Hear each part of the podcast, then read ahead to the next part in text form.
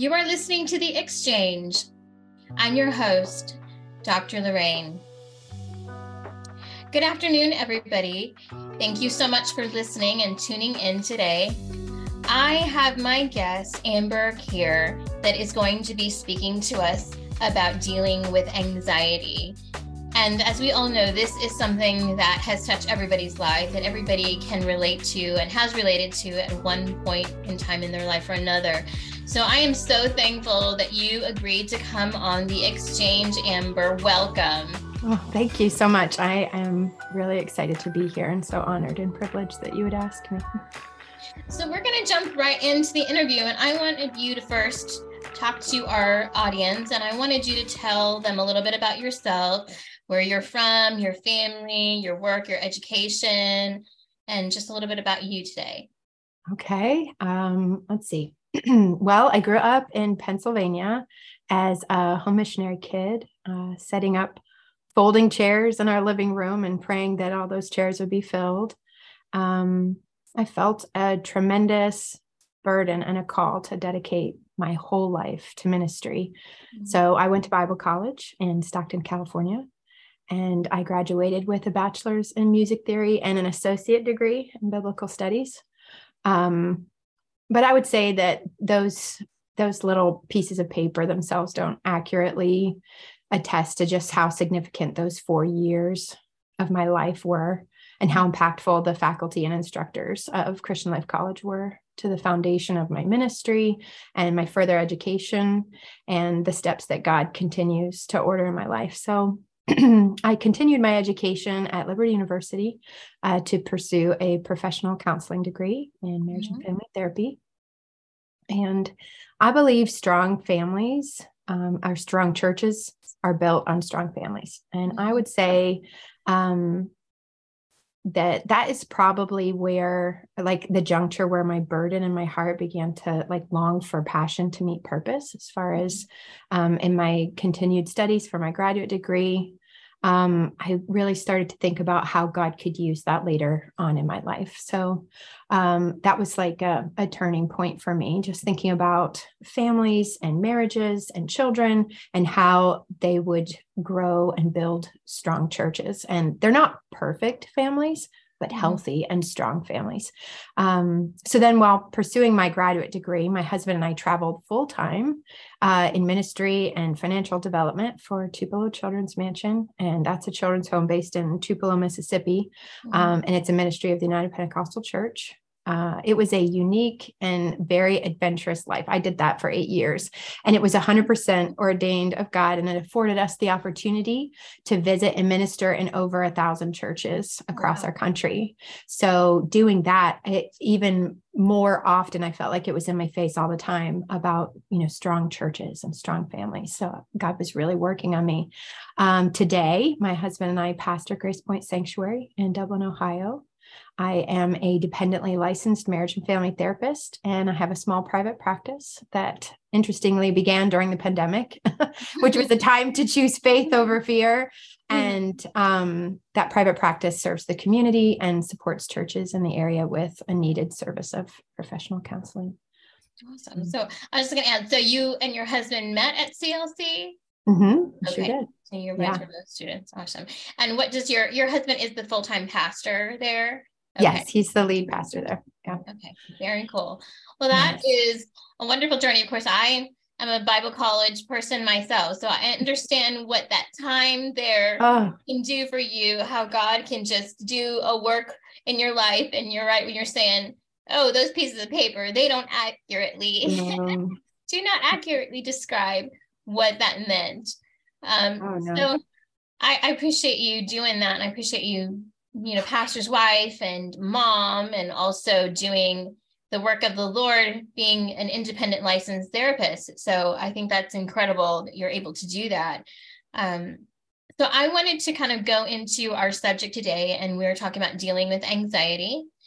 And so I wanted to kind of just explain to some of the people out there, our listeners who maybe are not so familiar with anxiety. We hear it a lot, maybe we feel it here and there, but just what are the major symptoms of anxiety when you are treating people and doing counseling with them in your practice? Yeah. Well, I think it, at first it's important to note that um, there are different types of anxiety. Okay. So, for example, there's mm-hmm. social anxiety, there's separation anxiety. Um, anxiety can show up in post traumatic stress disorder, um, obsessive compulsive anxiety disorder. That's also an anxiety disorder. Uh, but to generalize just a little bit, according to the Diagnostic and Statistical Manual of Mental Disorders, general mm-hmm. anxiety disorder is going to be anxiety and worry that's associated with three or more of like these six symptoms that I'm going to mention. So, um, restlessness or feeling on edge and that just i mean i think everyone knows what restlessness is like you just mm-hmm. you feel like you can't sit still you can't slow your mind down things like that being easily fatigued and that's like well i haven't really done that much but i still am feeling so exhausted but it's not like i'm tired i'm just fatigued so being easily fatigued is another symptom um, difficulty concentrating mm-hmm. experience mm-hmm. of what a lot of my clients call brain fog or your your mind going blank or like you're working really hard to think of a word. And i mean that happens to everyone a little bit but when it's happening constantly um, that's a difficulty right. that could be a symptom of anxiety um, irritability. And that can look different on a lot of different people uh, depending on like your your personality or like if you're more introverted irritability can just like be like feeling tense or tense or angry um, with other people. You could be more vocal and you could find yourself raising your voice or being irritated by things very easily. Um, a fifth one would be muscle tension, which can present in different ways. But what I see um, a lot of times with the clients that sit across from me, a large majority of the time, um, shoulders just are really tense yeah. and they're kind of up by people's ears. Mine do it too when I get nervous and anxious. Um, but they're kind of up around your ears and just rigid and kind of tense overall. So that's a muscle tension uh, thing. And I think that specifically kind of helps integrate that anxiety isn't just going to present in your mind or in your thoughts it's going to have like some physical um, demonstrations there. And then lastly a sleep disturbance disturbance. Um, mm-hmm. it's a common symptom which can look like difficulty falling asleep or difficulty staying asleep just restless in general and unsatisfying sleep. Um, but after saying all of that, I, I think I want to say here that um, while the diagnostic manual uses these standard terms for diagnosis mm-hmm. that provide helpful framework, they really are very helpful. And anyone who has a you know a graduate degree or a continued degree higher education um, in counseling or therapy or any of the behavioral sciences you know that we're going to use that a lot. Uh, but for me it's not the foundation of understanding the human condition of anxiety. Um, rather, I'm going to use the word of God, our creator and the founder mm-hmm. of the world. Um, that's the lens I'm going to use to define and understand anxiety because the problem can become um, that these diagnoses sink into our subconscious mm. and become our identity. So when you hear my anxiety is really bad today or i was late because of my anxiety or my anxiety calls me to yell at my kids um, i think we wrap ourselves around this warp of mm-hmm. believing and solidifying that we are dysfunctional and broken or disordered and that and this is um, really key for me um, that removes our responsibility and we don't rightly hold ourselves accountable to having uncomfortable conversations that tell us the truth about what is wrong in our lives mm-hmm. um, so obviously i'm kind of using a redemptive lens there but in short really um, the diagnosis can help us name the dragon but i really push hard against anxiety as identity and rather mm-hmm. something that serves a purpose in our lives for a season um, it's the difference between thinking I have this anxiety disorder versus I'm writing a really tough chapter in my story. Mm-hmm. And that distinction is so that anxiety can be understood as something that we move through and experience rather than something that we are. Mm-hmm. That makes that makes perfect sense. I love the fact that you're saying that like it's we making sure that you can differentiate between the anxiety and that it doesn't have to become your identity or the right. reason why you do the things that you do maybe in some cases but once you like you said identify it mm-hmm. then you can work towards you know making disassociating yourself from it and and uh, and dealing with it and managing it so i, I wanted to I'm sorry. That's all right. I was just going to say, I think there's something biological there as well that that mm-hmm. we can insert, and um, based on like i don't believe that anxiety is genetic but biologically i think based on our genetics we might be more prone to yeah more prone to be really tense like in a scary situation or if we see if we view something you know we might be more prone to uh, have increased heart rate or things like that. And i think all of those things are important when we're talking about anxiety and and considering that because there are some things that are genetic but anxiety doesn't have to be who we are. It doesn't have to be our story. It can be something that we so we just want that. no, and that that really goes into what I wanted to talk about next that you're kind of already talking about is what are the things that cause anxiety? And as you mentioned, there is maybe some predisposition, maybe some things, but that maybe biologically um, might make you more prone to be anxious. Um, but it doesn't necessarily have to be your complete identity. But what are other some of the things that cause anxiety? Maybe things that we do, or just things in general that kind of uh, cause you to be maybe more anxious or give you more anxiety than what's needed yeah. Well, I, yes, exactly. I, I like what you said there as far as something giving you more anxiety than what's needed, because I think to some degree, I think we have to acknowledge that some anxiety is needed. I mm-hmm. think a healthy dose of anxiety can really uh, help us get up in the morning and arrive at work on time or at school on time. I think it can help us pay our bills on time. It can help us um, be motivated, you know, to do things in our life. Anybody who's had a, a like a continuing education realizes those things don't mm. come easy. It's really hard. talk to talk to any physician that's in residency. There's a ton of anxiety. They are having a sleep disturbance other than their work. You know, they're they're not getting much sleep. So uh, there is some anxiety that is just natural and it's healthy. But as far as what's needed, yeah, um, it, like going beyond what what is just like a natural little bit of anxiety that will help you answer your alarm in the morning and get out of bed and, and get moving. Um, so yeah the etiology of anxiety. Wow. Well where do i start there? In this world um, i think there are so many things. Well and let me just throw a little thing out there just to um, just to give some semblance of what anxiety is for people who maybe have never experienced that. Currently in the United States, anxiety affects more than 40 million adults. And that number is only increasing and often highly underreported uh, because it maybe is not diagnosed necessarily. Mm-hmm. So, um, in a world like we live in today, there is a lot of striving. So, we're woken up first thing in the morning um, by a blaring alarm. Talk about threat response. I totally have a threat response. My my heart literally pounds like when my alarm rings, and so then I have to like calm everything. And so that's a natural response in my body, like. you know i just woke up there's there's this and then um, you have like the pressures of um, doing more doing it all having it all um, mm-hmm. social media just when you think you have everything you know set and you're really content you look on social media and someone's doing it better or bigger or for a longer period of time we we um, we exercise and we do all of these things. There's work involved and just the pressures to um, to perform. And uh, that's that's an anxiety that i would say when i sit across from my clients um, anxiety really probably doesn't affect unnaturally uh, many people who are just very laid back and don't have like this determination to to meet their goals and these mm-hmm. aspirations to do that. Anxiety is is affecting people who have all these things they want to do who have short term short term and long term goals.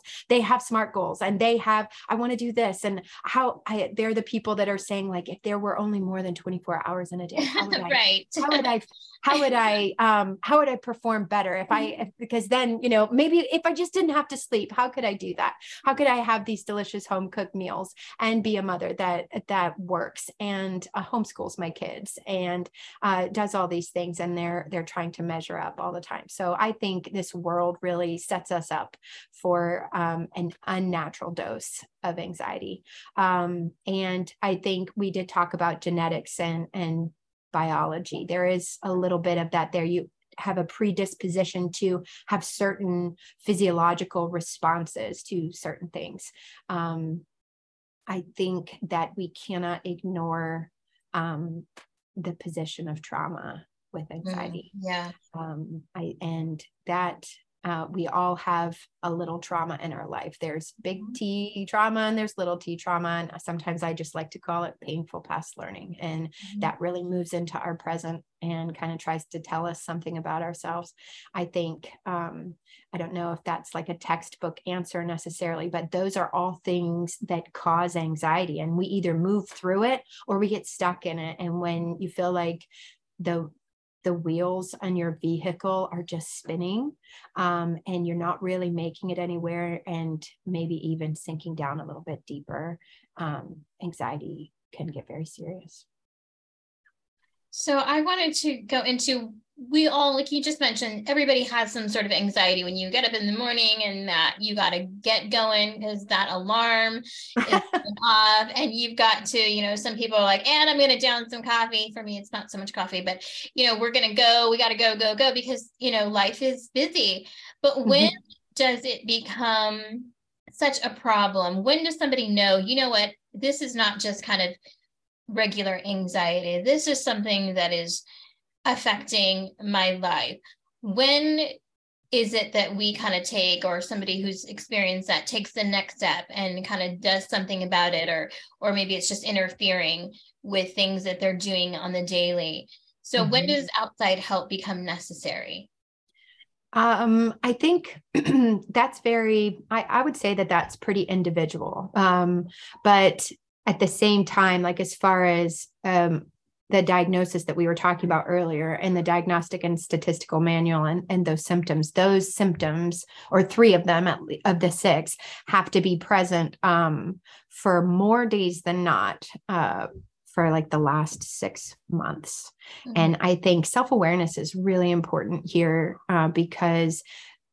I don't know that we're all very good at at tracking like just exactly when did i start feeling this way? Or when was it the norm for me to be so it, like the irritability in my life was so normal that I, you know i'm yelling at my kids all the time or whatever. Um and so i think self-awareness is a really important thing but for six for the diagnosis of generalized anxiety disorder you have to have at least three or more of those symptoms for most days than not for like the past six months.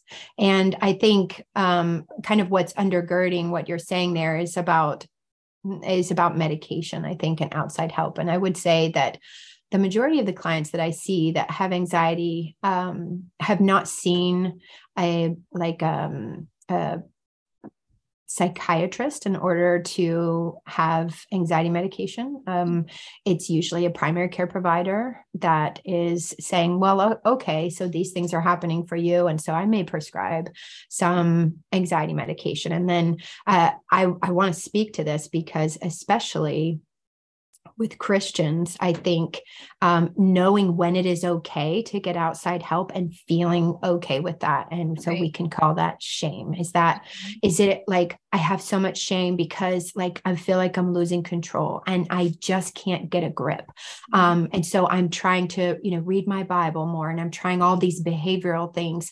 And then they go to their primary care provider, maybe for a regular physical, and the medication is suggested and many people will say you know is it okay at our church even like as the pastor's wife people come is it okay for me to take medication is that okay and and um, i think that we have to view anxiety as an alarm that's going off. It's a very natural thing to tell us, not like the alarm that wakes us up, but these like a fire alarm, so to speak. And um, I think when those alarms cannot be silenced by anything that you're trying, by taking a step back or by um, um, just by anything that you can do to kind of calm yourself, to eat better, nutrition, and you're trying all these things and you can't silence those alarms. Um, I think medication can be a bridge that gets you to a place and building on the understanding that anxiety becomes a default brain response for moments when you feel out of control, not in charge, or not safe. Those alarms, um, it, they start to interrupt your ability, as you said, to function at work, to mm-hmm. connect with people, to be a present parent because the alarms are so loud and they're incessant. Um, medication can really help you take your hands off your ears, I think, as far as the alarms being too loud and dial down those things so that you can connect with with mentors and, and counselors that can help you build skills and put things into practice and be vulnerable to a process um, be humble with your loved ones and and work really hard to examine your life um, but I but I feel like it's really important, and I coach people through this a lot. Medication is not going to heal you or fix the problems or the anxiety. So I think with urgency, we need to pay attention and collaborate closely with those prescribers and have an end game because in almost every situation, almost every situation, i clarify that, mm-hmm. um, uh, it's not a long term solution. But I think when you see anxiety really interrupting, like um, just your daily life, being able to connect like the pleasures that you would normally have that when you're sitting around your family and you really want to be present um, and you find that you can't because your thoughts are just so loud um, or they're spiraling out um, and you're having trouble getting up going to work you know you just can't function. Those are that's when that's when i would say outside help is is necessary and hopefully you have loving um, people around you that care about you that can say hey you, probably should get some help. Mm-hmm. And that can look like therapy, it can look like medication, it can look like a group, it can look like just like taking a step back from things a little bit. I appreciate you saying that, especially as a pastor's wife that understands that, like you said, when it is when you've done all the things that you have tried to do, when you're mm-hmm. trying to get the right sleep and you're trying to dial yeah. down caffeine and you've yeah. done all these things that you can possibly do, trying to take out as much stress as you can you know there's so much things that you can do but when you have gotten to that place that you have done when you have prayed all that you can pray and read your yeah. bible and, and are going mm-hmm. to church faithfully getting your tithing and it's still still a problem you know then it's like okay you know uh, we we need to do stuff because this is i need to be able to like you mentioned not be so much in my head that i can't enjoy my family's company or yeah. be so feeling like I'm so out of control. And I think that that is a wonderful thing that you said because there are people that just feel like they are out of control. They have tried everything they know how to do and just feel like, wow.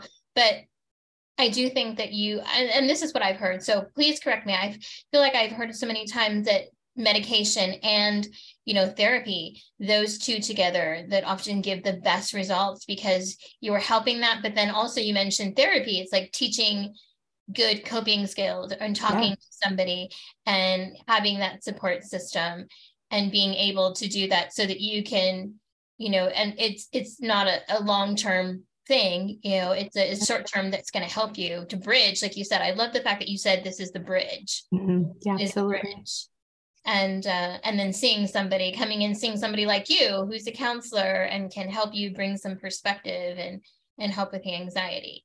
Absolutely. Yeah i think um, it doesn't have to be medication. Some people want to refuse that. And and when the alarms are really loud and i like to use that analogy there because um, if you've ever had a fire alarm that was on, but there was no fire and you couldn't turn it off, or you had to wait for the fire um, department to come and turn it off. It is piercing, it's in right. your ears. And that's really what anxiety is like. And when it's just like, okay, I cannot connect with my family, I can't do this. Medication doesn't have, I mean, I think medication and therapy together are fantastic. It kind of depends on how far or how deep, you know, and how difficult the anxiety has been for you. But um, really, the whole point of the medication, like I said, is to to dial back the alarms and like silence them a little bit so that you can actually do the work that you need right. to do which means that you have to look at what is going on mm-hmm. um what why do i have this anxiety and when when we go too long like you said without really treating it or there's shame uh there and saying like well this is just who i am or maybe this is just it then you know what what can uh, become the trouble there is that anxiety um, moves um, kind of in the front, but what you have kind of undergirding that is depression. Mm-hmm. And um, then we get we get really depressed because we don't want to go out. We can't do the things that we need to do. We can't do what God's calling us to do. We can't perform in a certain way, or like we we see everyone's eyes looking at us and judging us, and all of those intentions. And so uh, it becomes yeah um a kind of a scary thing so when you have loving people that are standing around you and say you know hey let's let's get some help. And there's no shame in that. Medication and therapy can really help. Therapy alone can really help. Medication alone can help a little bit but that you cannot remove the responsibility of realizing like what is wrong in my life? As far as can i can i keep you know adding more things on to to live up to some expectation or some standard that i'm holding myself to and and not and and not fall apart or not like run myself ragged. And then at the same time as we aren't willing to let go of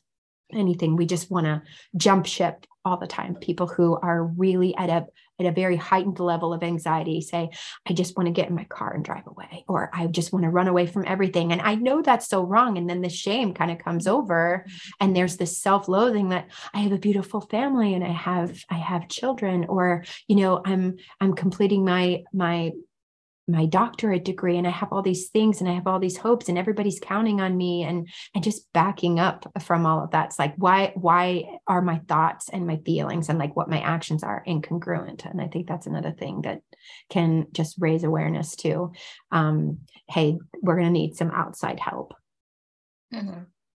Yes, and that's such a good thing that we need to make sure that our our listeners know that our Christians know is that it's it's okay to reach because we don't ever want to get to that point where um, we're in that place that we're so deep in depression that we're thinking about oh, oh right. you know running off the side of the road because we haven't dealt with it and the shame but then you know the shame that's added to it but then it just makes us go deeper and deeper and further oh, and yeah. further in it and instead of dealing with the situation head on yeah um, you know it just it escalates so I wanted to move into this, and we kind of already touched on this, but I wanted to ask um, it, people have mentioned, um, and I've heard this as a so you, I'm sure you have heard this as well, is like it's just a, anxiety is just a spiritual thing. And I know we talked about just we just mentioned, you know, sometimes when you're praying too much, and I love the the blaring alarm. That is something yeah. I'm definitely going to use. I'm going to definitely use that that example. I love mm-hmm. that. So I thank you for that.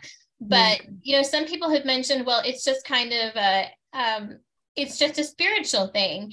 And so I wanted to know um, from you, who's who is a therapist and also a pastor's wife, is is this always a spiritual thing, and is some of it spiritual? And you know, what is how would you respond to somebody that said um, anxiety? It's just a spiritual thing.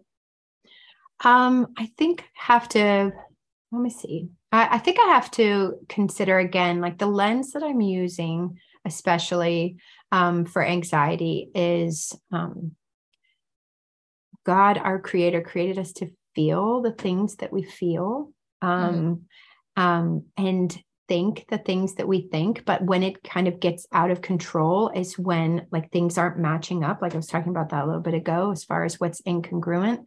Um, I think anxiety most definitely can be a spiritual thing in that um, Okay, imagine uh, you you know what doing right is, you know what the Word of God teaches, and then you choose to ignore that. So you're going to have this anxiety um, that's there on some level. You're going to have this anxiety of um, I need to get right with God. That's that's you like acknowledging humbly that you have a need for a savior and a rescuer. So I absolutely. I think anxiety can be spiritual in that sense. I think it can be um, spiritual in other senses too. I think this is where self-awareness really comes in and spiritual self-awareness. If we are um, disciplined in our spiritual disciplines and we're reading the word of god and we're trusting the lord through prayer and we lay that lens over everything, I think we can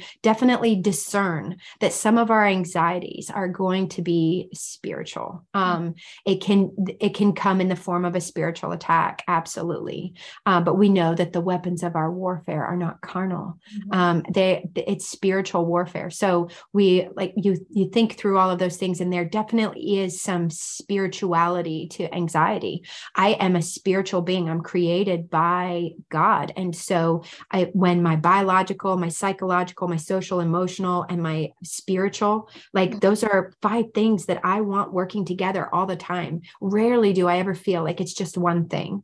Right. Um, it's it's so many things. And we talked about that a little bit. It's like the physiology of anxiety. What does it look like physically? Well there's definitely a spiritual aspect to it but you're constantly using the lens of the word of god and you're measuring everything. It's your plumb line. You're you're measuring everything there. And um we can talk about that as as we go forward just because the worldview that you that i have as a christian and as someone who loves god and believes that he's my creator and everything i mean i'm made in his image. Everything about me um it is um yes all have sinned and fall short of the glory of god and i absolutely feel like there's some um you know in that in that global sin that we have that's really a cause of all these negative cognitions and like the negative aspects of anxiety but it also is to drive us forward too. So it's not just a spiritual thing. I don't think i could say that but there are definitely spiritual aspects to anxiety and i think we can use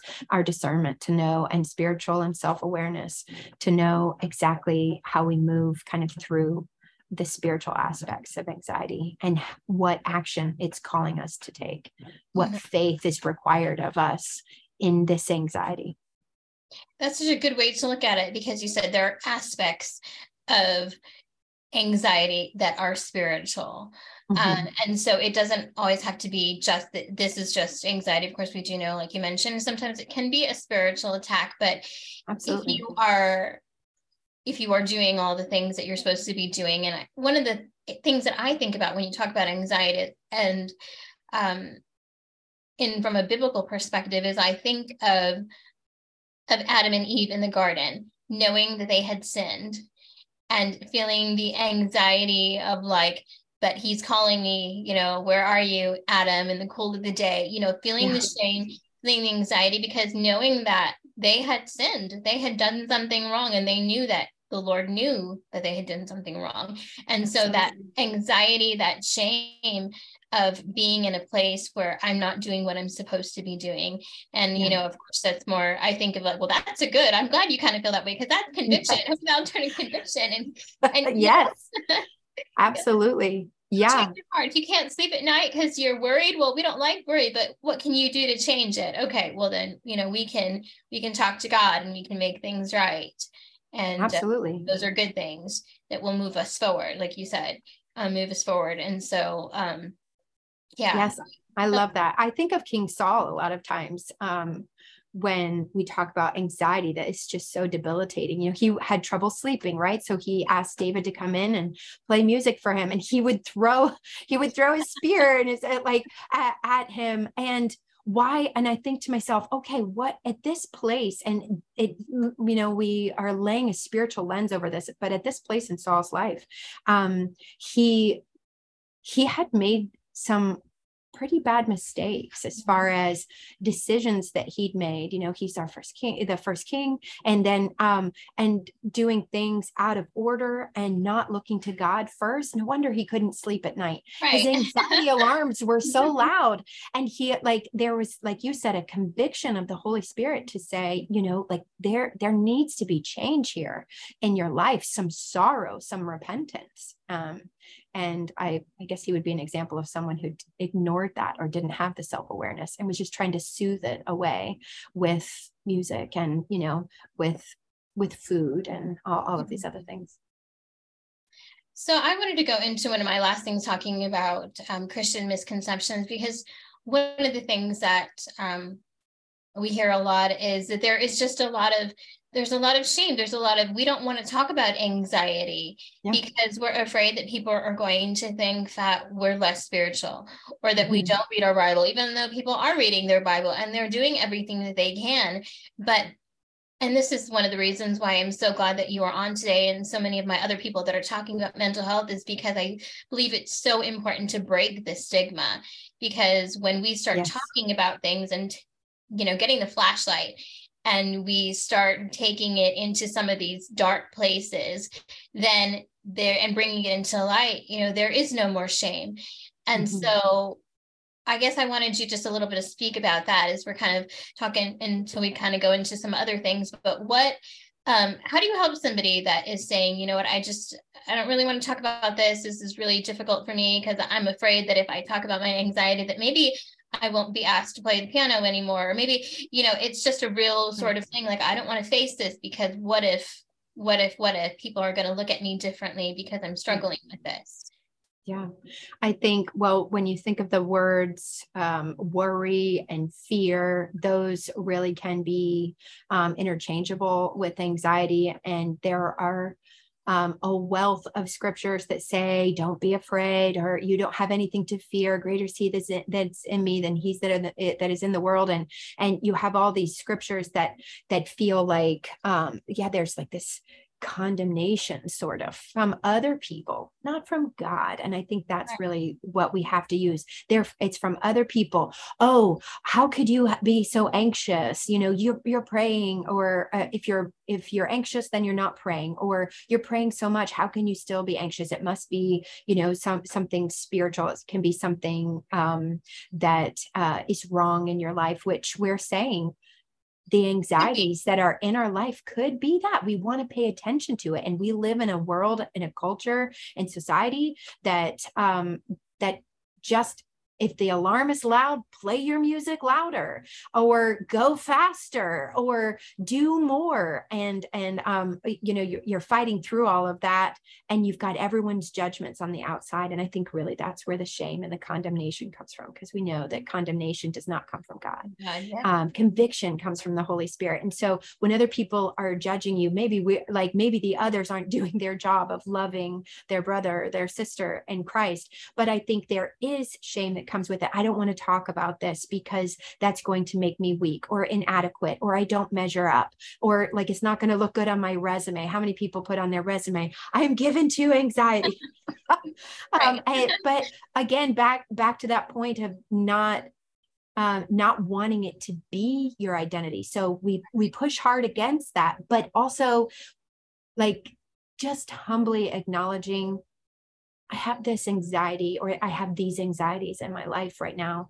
Um, there is a misconception that says, you know, if you're fighting through that, then, you know, you're not doing enough, or there's sin in your life somewhere, um, or that uh, your genetics keep you um, at distance from God, or that there's weakness there. And we believe that all of those are myths and lies from the devil. Right. Um, but there, uh, I think there we do have to push against the stigma. So, as a pastor's wife and also a marriage and family therapist, um, I I am regularly seeing like the human condition and like a spiritual condition. People are coming up, and I'm always trying to meet people where they are.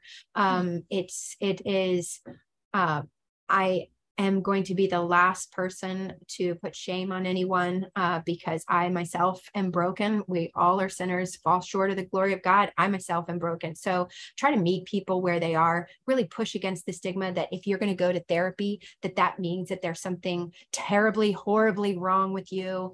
And, you know, you're on this path straight to hell. It's not like that. Therapy is a great enrichment to anyone's life. And um, I, I know that, that some people will disagree with that. But I think anytime you can take a look at yourself and, and be in the presence of wise counsel and say, I need some more self awareness, mm-hmm. or I need this in my life, and I need to learn how to practice this. I want to acknowledge that God truly is on my side and that He's fighting for me. I want to acknowledge that He is my shelter and my covering, that He is going to be with me and He uh, is going to take care of me and He's going to lead me beside the still waters.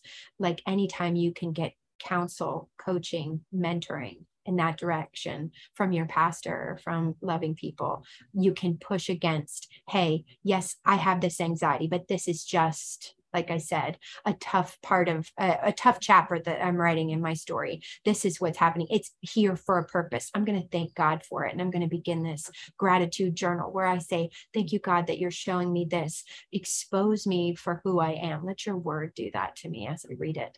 And, and let me trust in you uh, against the fear and the worry. Mm-hmm.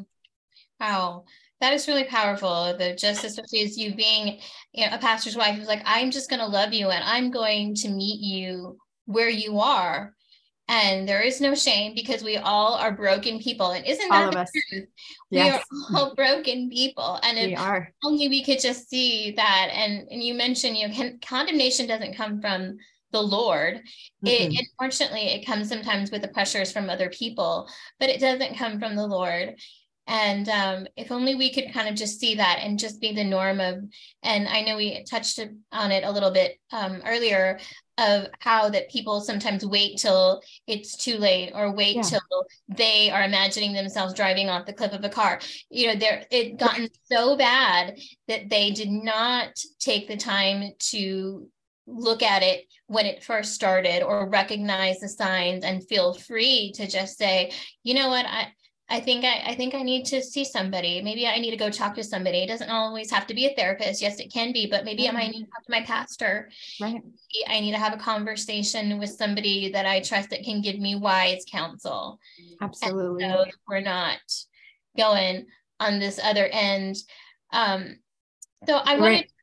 I'm sorry. I, it's all right. I was just going to say you're exactly right. Anxiety isn't the problem. Right. Anxiety no. is a symptom. It's a signal, and when you can notice it and pay attention to it, um, it it really just becomes um, a signal that that says, "Hey, I need to pay attention to this in my life." That was really good.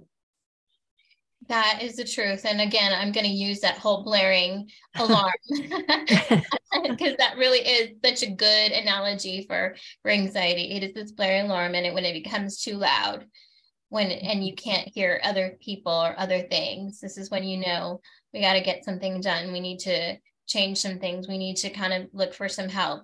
Mm-hmm. So I wanted to talk about, and I know for, it's got to be different for everybody and where they at are at in their life, but what are some of the top five practical tips to managing anxiety? So when people come into you and are saying, you know, I'm not talking about those people that are kind of again going off the side of the cliff, and but you know, when people are saying I'm having some anxiety in my life, what are the t- five practical tips that you tell people that maybe they should change or they should do to try to manage their anxiety? Um, that's really good um, Lorraine, I feel like I feel like I can come up with three really practical ones that maybe have some subsets. But um, I think speaking of alarms, I think the very first thing that we can do is to slow down and to listen to the alarms mm-hmm. um, and write our thoughts down. So remember, anxiety is about worry and fear. It's usually about future things, or it may be about things that are in our past that tell us something about ourselves that that isn't true. So if you write your thoughts down and i know that that some people will push against that because they're like oh journaling it's so much. But you don't have to call it journaling. You can write your thoughts down in your phone. You can do it on paper. Um, mm-hmm. um, maybe putting it in paper is a little too scary for you because you're actually writing that thought down but the the value to writing things down is you can examine them and you can determine then what is true and what is not true true. And I say this to a lot of people, a lot of my clients who have anxiety. I'm like, look, that whatever you're feeling, that is absolutely 100% real. Your heart is racing, you are sweaty, your palms are like clammy, you know something's going on. That is real. But the thought that you're thinking or the feeling that you're having may not be true. Mm. Just become because it's real doesn't mean it's true. And I've I've heard another therapist say it this way: facts aren't feel or feelings aren't facts. I, I, I get that too, but I, I'm going to screw that up because there's alliteration there probably. So I don't use that one very much. But it is real, but is it true? And so if you're writing your thoughts down, you're examining your thoughts and really kind of like the inner workings of your heart when you do that. And here's like the spoiler alert that I feel like has been undergirding what we're saying all along. Your thoughts and feelings, they might be telling you the truth. They hmm. might be telling you that you are in an unsafe relationship. Mm-hmm. That could be true. They might be telling you your credit card debt may have you close to ruin, you and your family. They, um, it might be telling you that you and your family need to move to a safer neighborhood, or you need to answer the call of God that's on your life, or something like that. So the spoiler alert is if you write it down and you examine it, it might be telling you the truth. But a lot of times, what we'll notice is as you write these things down, a lot of them aren't true. They're they aren't based in fact or in truth.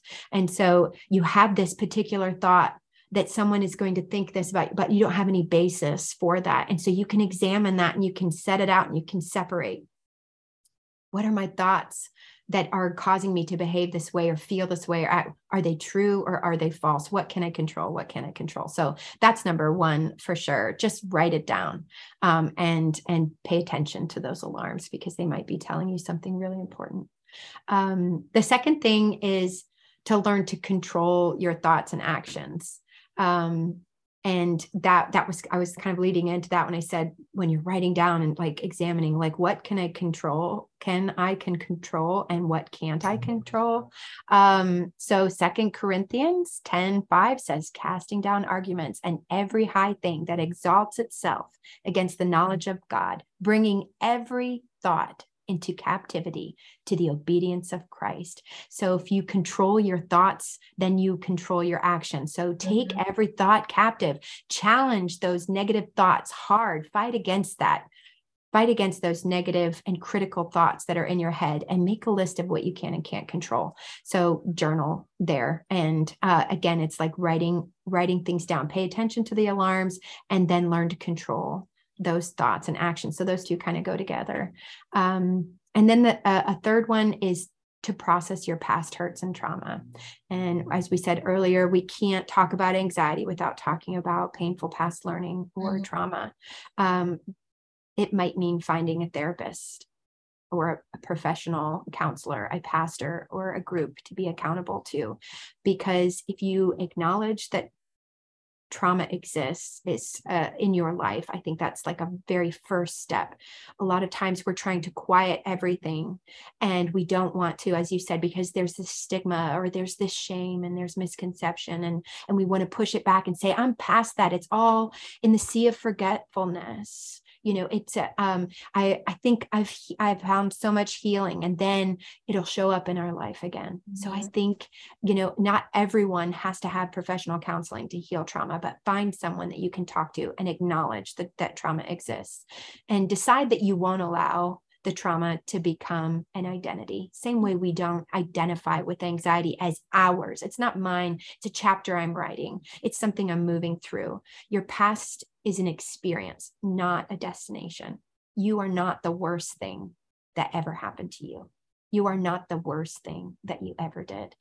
Just understanding that you're not going to allow trauma and the enemy to become um, part of your identity. And then work to be forward facing into your future um, name of my practice is forward facing practice because mm-hmm. I like to be forward facing. Paul said, forgetting those things which are behind.